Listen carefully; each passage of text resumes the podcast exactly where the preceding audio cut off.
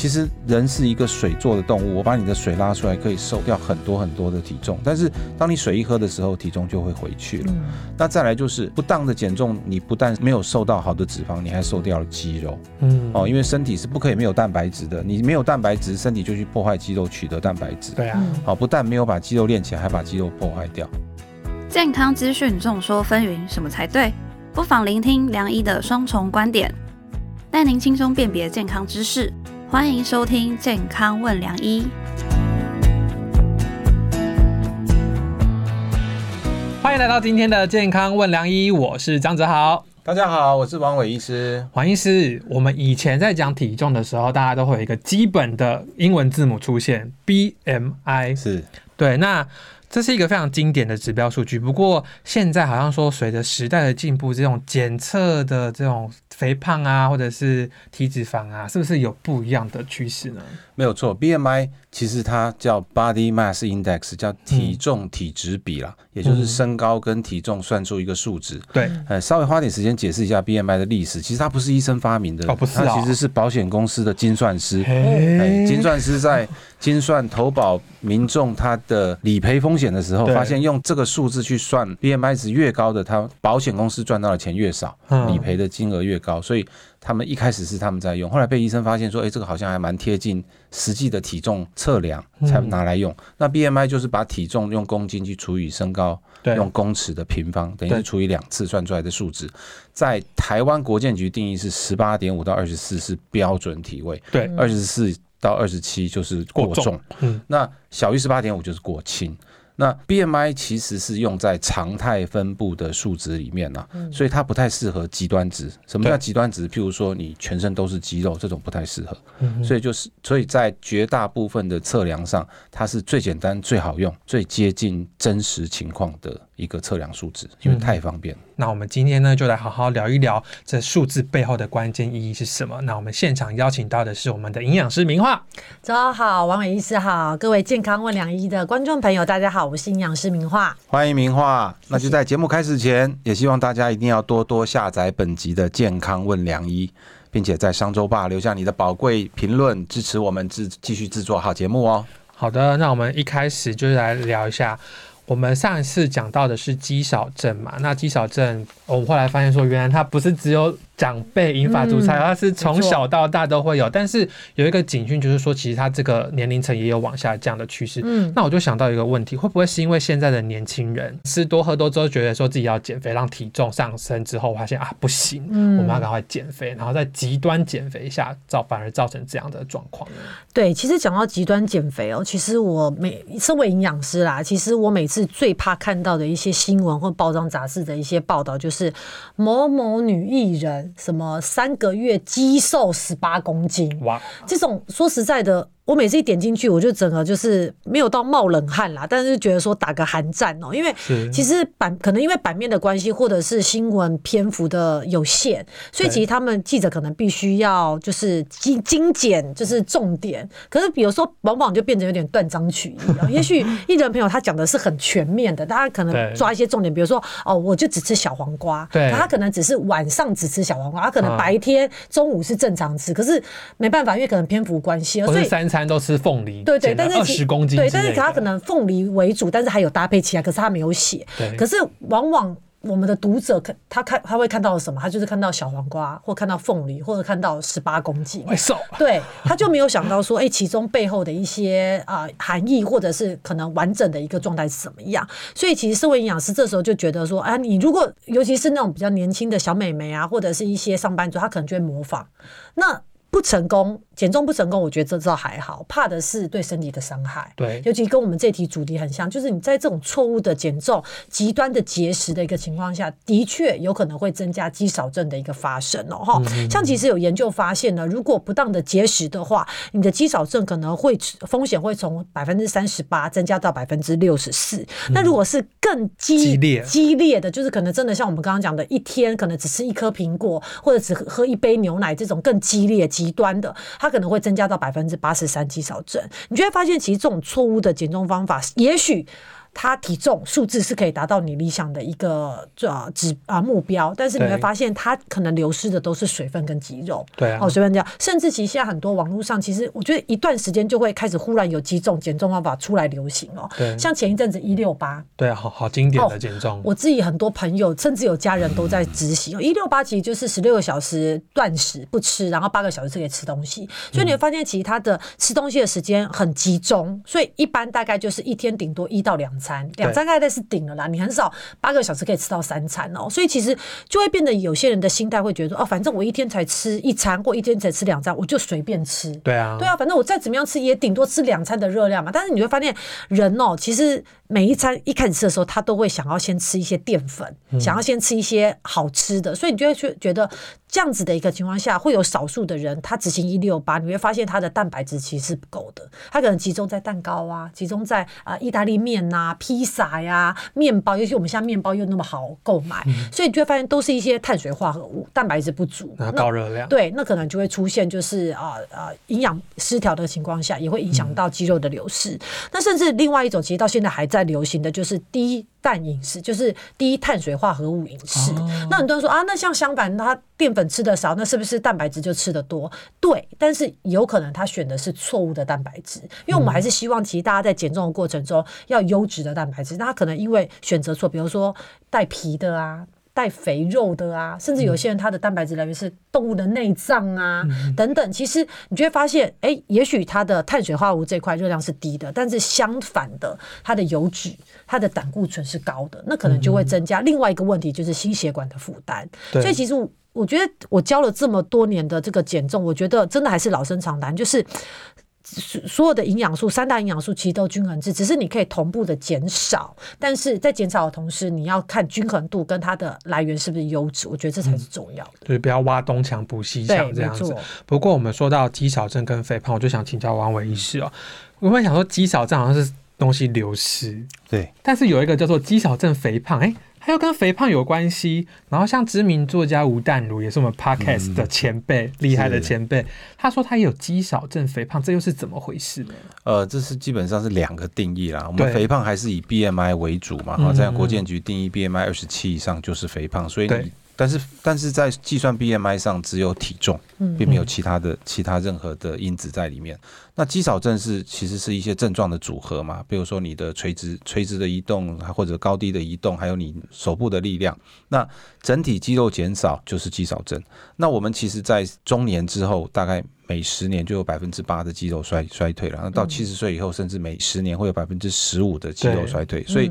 肌肉越来越少就是肌少。但是在你肌肉越来越少的情况下，你的体重增加或者体重不变，而达到那个 BMI，它就是肥胖。所以这是两个事情合在一起。所以即使是一个四十岁的人，到了七十岁，他如果这这三十年体重都没有变，如果我们用比较高阶的检查或者是一些比较好的呃身体的组成分析的话，我们可以发现他的肌肉还是逐渐在减少。嗯但是他体重不变，他增加的肯定就是脂肪。对啊，那脂肪可以无所不在。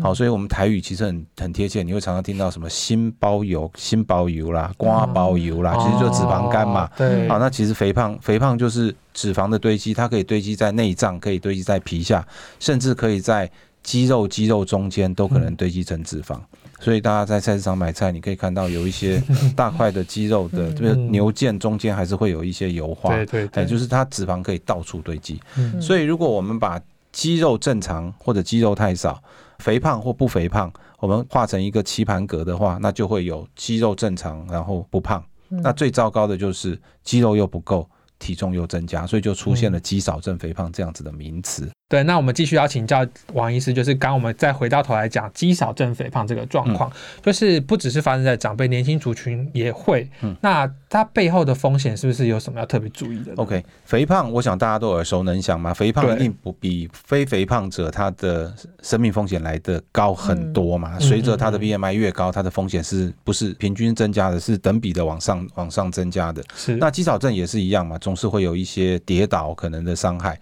那所以这两个都都不好。那这如果两个都加在一起，肌少肥胖会不会更不好？那我们也就不用跟健康的人比，我们拿它来跟肥胖的病人跟。跟或者单纯肌少、单纯肥胖的人来比啊，那有几个风险。第一个是他心血管疾病的风险会增加，嗯对那主要是因为脂肪比例增加，其实就会有一些抗氧化剂无法清除，甚至是一些发炎指数的的现象会增加。是那这些对心血管的血管壁都会造成伤害，所以肌少肥胖症的人比肌少症单纯或者是嗯肥胖单纯的人，他心血管的风险又增加了二十三 percent。是好，然后再第二个是糖尿病风险增加。对啊，因为肌少症它的相对脂肪比一定是高的，那如果内脏脂肪过高的话，其实就会产生胰岛素抗性。嗯那胰岛素抗性久了，自然就会生成糖尿病。嗯所以呃，你其实可以想象中，肌少它就不动，它越不动，它的肌肉就越少。那如果他体重不变，他的脂肪比例一定越来越高，对，那他的行动也就更加困难。那这个就是一个恶性循环。所以在嗯呃在研究上，更年期后肌少肥胖的女性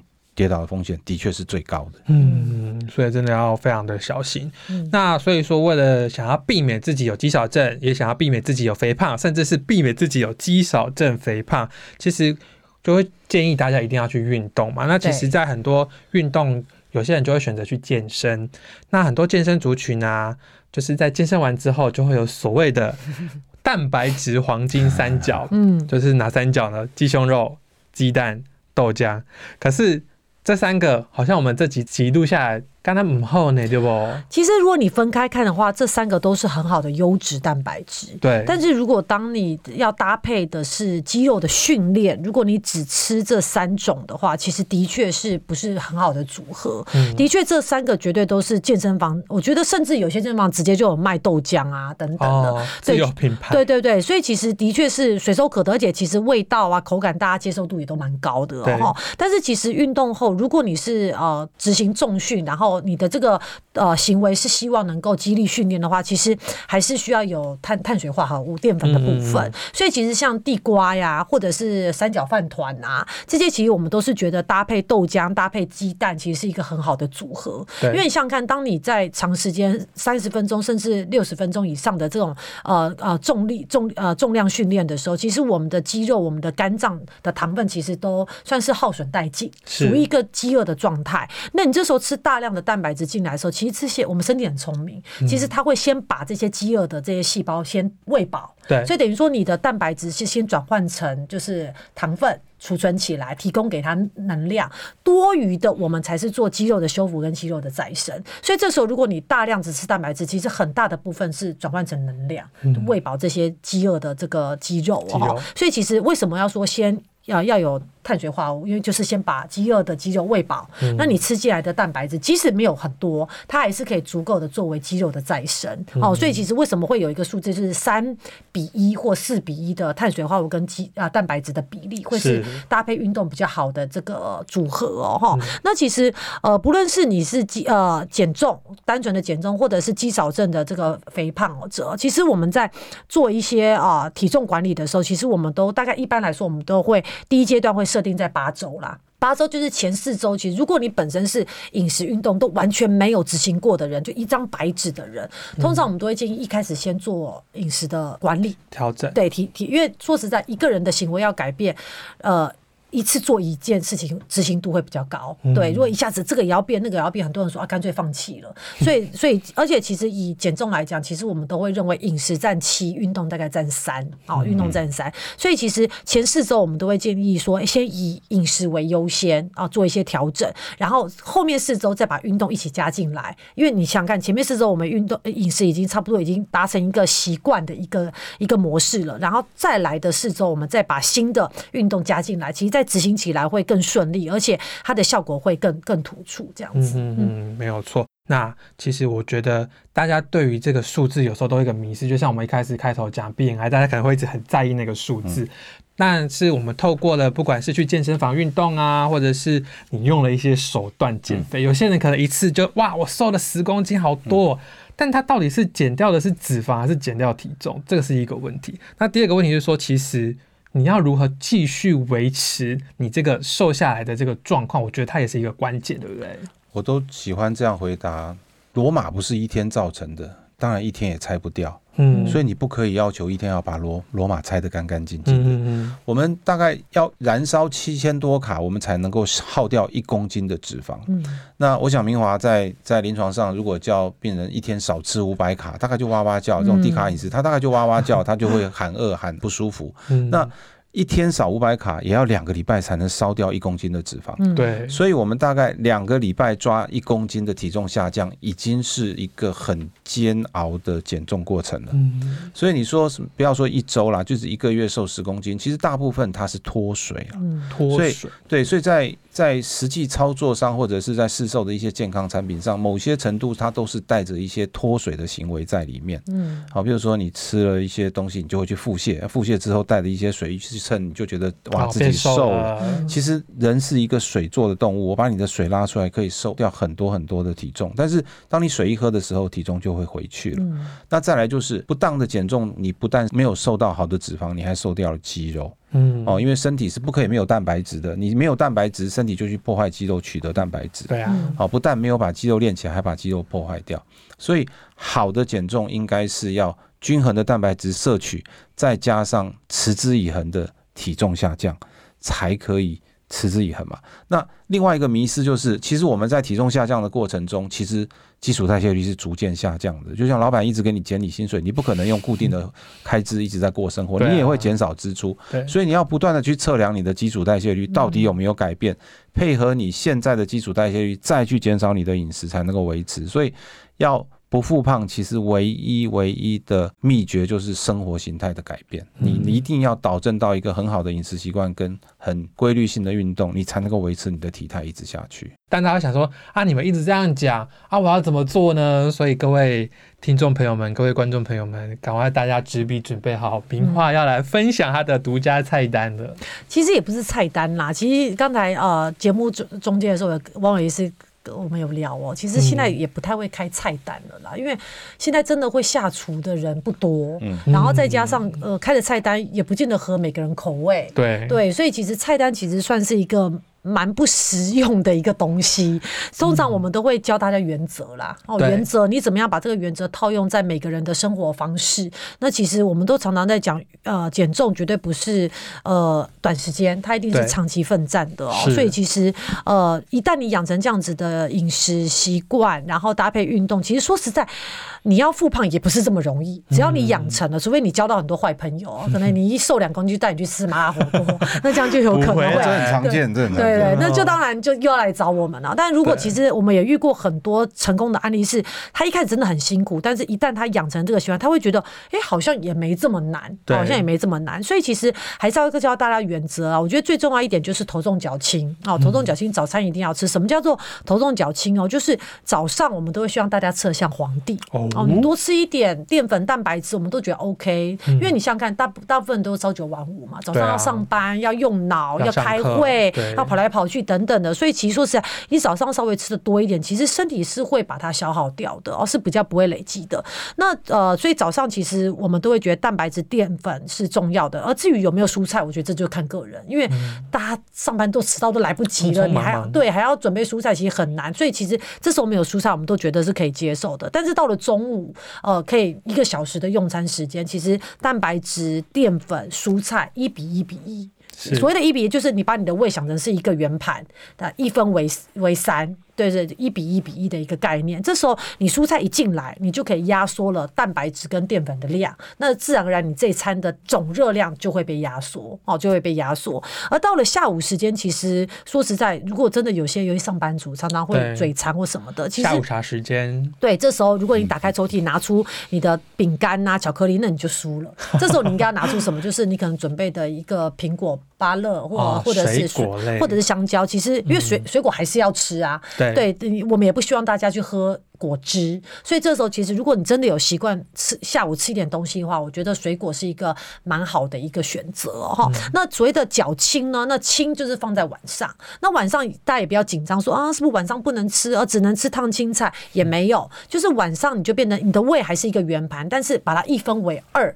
我们刚才中餐是一分为三嘛一比一比一，到了晚上就一分为二，其中一半就是蔬菜量。剩下的一半就是淀粉跟蛋白质，所以你就会发现，哇，你的一晚上还是吃得饱，但是你的热量比早餐、比午餐都来得更低。嗯，所以就是头重脚轻的一个概念，而且你晚上蔬菜量吃的多，也去也可以去弥补你早上没有吃到的青菜哦。因为我们现在都发现，我们呃普遍蔬菜。都吃的不够，所以其实我们就是靠靠这样子的一个组合，就可以让你哎很轻松的可以达到头重脚轻，但是热量的控制又可以在一个符合我们的作息的一个搭配。因为我们都发现说，哎，晚餐时间大家可能回到家就是瘫在沙发上追剧啊，啊或者是用滑手机啊，其实就变得活动的量。热量的消耗其实大幅度的下降。那如果你这时候还去聚餐，还去吃一些高热量的东西，那你消耗不掉，就是形成脂肪。所以其实头重脚轻是这样子的一个概念哦。那至于说，其实呃，我们刚刚一直讲到减重，其实是生活习惯的一个养成哦。哈，那除了饮食跟运动之外，我觉得还有一个重点就是睡眠。哦，睡眠，我因为我们常常会发现，很多人他可能饮食运动已经做得很好了，但是体重就是常常会遇到卡关。对啊，那有一个很大的因素就是睡眠品质跟睡眠的时间，你会发现说他可能常常熬夜，或者睡眠品质不是这么好，甚至他可能就是睡眠的时间不够长。其实这个也是所谓的影响破坏我们减重的一个顺利的一个因素啦。所以除了我们刚刚讲有蛋白质黄金三角之外，其实减重有所谓的黄金三角，就是饮食、运动跟睡眠，我觉得缺一不可。是，那有些人他可能就会担心说啊，营养师，其实你刚刚讲的我都有做到啊，但是我就是一个易胖体质的人。黄医师，你是不是一个关键六分钟可以分享给大家？我们通常饥饿是由饥饿荷尔蒙来出现，然后它当胃反应出来的之后，分泌饥饿荷尔蒙到大脑。那但是我们吃东西也有饱足荷尔蒙，那这些荷尔蒙的半衰期其实都很短，通常都是两分钟到十分钟不等啊。那饥饿荷尔蒙真正的它的半衰期是六分钟，那不是说六分钟它就没有，但是它的效率就剩下一半。嗯，所以常常我们会建议，当你真的很饥饿的时候，你有进食的动作，但是你不要有真正进食的成果，那就喝杯水。假动作，哦，对你有个假动作，让身体让胃觉得它有在蠕动，其实这个时候撑过这六分钟，其实你的饥饿就会消失了。那饥饿感跟低血糖是完全不一样的。嗯好，那如果说你已经饿到已经出现低血糖，你就会盗汗、手抖，那这个当然要适时的补充一些糖分或者是食物。但是如果是单纯的饥饿，其实喝杯水就解决了。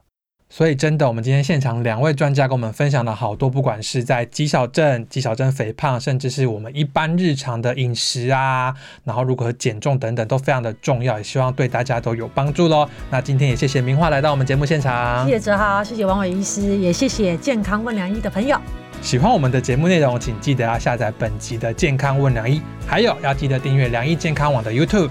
好的节目需要大家鼓励，请在商周吧留下你的宝贵评论来支持我们。健康问良医每周五晚上八点都会准时播出，别错过跟你我有关的健康新知。那我们下次再见喽，拜拜拜拜。不想错过健康问良医吗？欢迎订阅良医健康网的 YouTube 和 Pocket 商周吧，期待你我在空中相会哦，拜拜。